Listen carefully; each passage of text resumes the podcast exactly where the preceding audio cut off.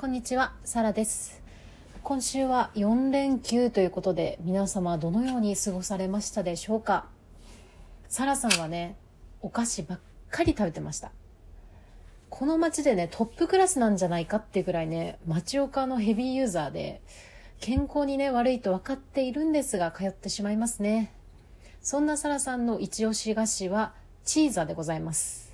これはね、見た目 6P チーズみたいな形をしてて、カマンベールとかチェダー、燻製とかの味があるんですけれども、とってもチーズの味が濃いので、チーズ好きの人で食べたことない方は、ぜひ食べていただきたいです。お菓子のことならね、何でも聞いてほしいですね、サラさんに。なんでやねん。ってことで、話それましたが、本題入ります。このコーナーでは、世界の知って得する情報をあれこれ紹介していきます。本日のテーマが、マナーということで、日本もね、あまり意識してないと思いますけれども、たくさんありますよね。サラさんはね、留学した時にルームメイトの子から、本当食べ方綺麗だねって言われて、その後ね、真似されてましたね。お味噌汁が右とか、肘をつかないとか。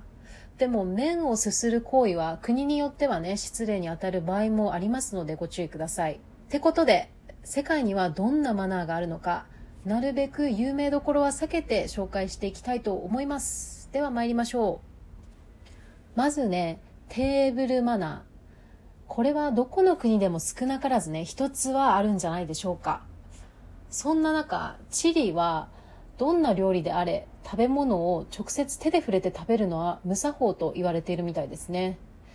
日本だったらピザとか豚まんとか手で食べますけど、そんな料理もナイフとフォークを使って食べるのが一般的なようです。チリはイギリスと同様にコンチネンタルスタイル。かっこいいね。ナイフは右、フォークは左に持って食事中は持ち替えない。で、常に手は見える位置、まあ、テーブルの上とかに置くのがマナーらしいですね。アメリカだとステーキとか右でナイフ切った後に食べる時にフォークを右手で持ち帰るので国によってね様々ですね。続いてイタリア。冒頭にねチーザの話をしましたがチーズ好きの方秘宝でございます。イタリアではチーズの増量を求めてはいけないらしいのですよ。まあそんなチーズ増量する場面に出くわすこと日本でもないと思うんですが、例えばトッピングでチーズ倍とか注文すれば日本では容易だとは思うんですけれども、イタリアではシェフがね、きっちりチーズの量を調整していますので、出された状態のものが一番美味しいとされているわけですね。だから追加するようもんならそれは無礼に当たるということでございます。ちなみにケチャップっていうあの調味料も忌避してる方が多いようで、あまり現地ではね、ケチャップを目にすることはないかもしれないですね。次。これサラさん知らなくてびっくりしたんですけど、中国はもう十分いただきました。ありがとうございました。というニュアンスで食べ物を最後少し残すマナーがあるんですって。日本とは正反対ですよね。またお客様をこう呼ぶときに食べきれないぐらいの料理を振る舞うっていう文化もあったんですが、中国政府が将来の食料不足を警戒し、なんと今年の4月29日、反食品消費、反食品、反食品消費法が可決しました。噛みすぎ。私もよく見るんですけど、大食い動画とかがね、この法令によって禁止されていて、違反した場合は最大170万円の罰金ですって。なのでもしかすると食べ物を少し残すっていうマナー自体が禁止になった可能性もありますよね。これはどうなってるのか気になります。で、テーブルマナーと少し離れますが、タンザニア。招かれた食事には20分ぐらい遅れていくのが常識みたいですね。日本でやったら普通に怒られるわ。これ早く行き過ぎると招いた人を侮辱する行為になるようで、なんともね、文化の違いは面白いですね。なので皆様も各国行かれる際は、合に行っては合に従い精神でやっていただけたらなと思います。続いてなんですけれども、押さえておきたいのが、ハンドサイン。日本でね、何も考えずにやってることが海外でやると危険だったりするので、やってはいけないハンドサインを紹介します。まず皆さんがよくやるピースサイン。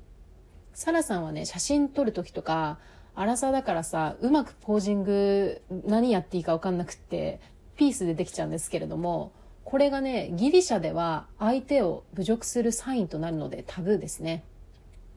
そして裏ピース。これならいいんじゃないのって思う方。裏ピはね、イギリスでタブーですね。なんか中指を立てると同じぐらいの意味合いがあるらしく、注文するときね、2つくださいって言って裏ピしちゃいそうなんですけど、これは相手にね、失礼なので気をつけてください。次に、小指を立てる。俺のこれが、つって、こ恋人とかさ、女性を意味することが日本ではあるんですけど、今はそんなことをやる人いないか。まあね、これがインドネシアやシンガポールでは最低とかの意味合いで、中国では役立たずと意味することもあるそうなので注意です。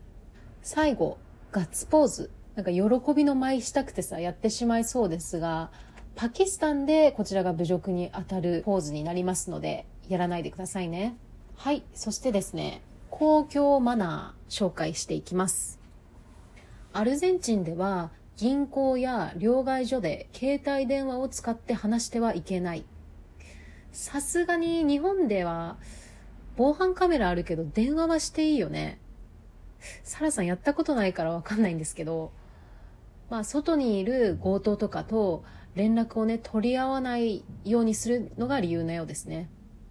次に、シンガポールではガムを持って行ってはダメです。確かにさ、ガムの紙捨てとかさ、日本でもダメだけど、シンガポールでは、まずそれをしないためにガムの販売自体も禁止してるんですって。サラさんもシンガポール行って、ちょっとこの街汚いなって思った場面なかったですね、そういえば。ガム好きの方はね、気をつけてください。次、本当に今の今まで知らなくて、もしかしたら私やっちゃってたかもしれないんですけど、アメリカではトイレのドアノックしちゃダメなんですって。早く出ろっていう催促の意味になるらしく、そのために足元のね、ドアが開いている構成になってるんですね。いや、本当に今までやってたら、本当申し訳ない。最後、韓国。きっと韓国にもね、お座敷あると思うんですが、正座は罰を受ける罪人の座り方のため、タブーとされています。ついついさ、カジュアルじゃない場とかだったら、日本人正座しちゃいそうですよね。サラさんはね、すぐ足痺れるから、これに関してはラッキーに感じております。なんでやねん。ってことで、新コーナーやってみたんですが、いかがだったでしょうか？まだまだね、知らないことが多いですね。本当に、毎回勉強になります。では本日の配信面白かったなって思っていただけたら、いいねお待ちしております。本日は以上でした。バイ。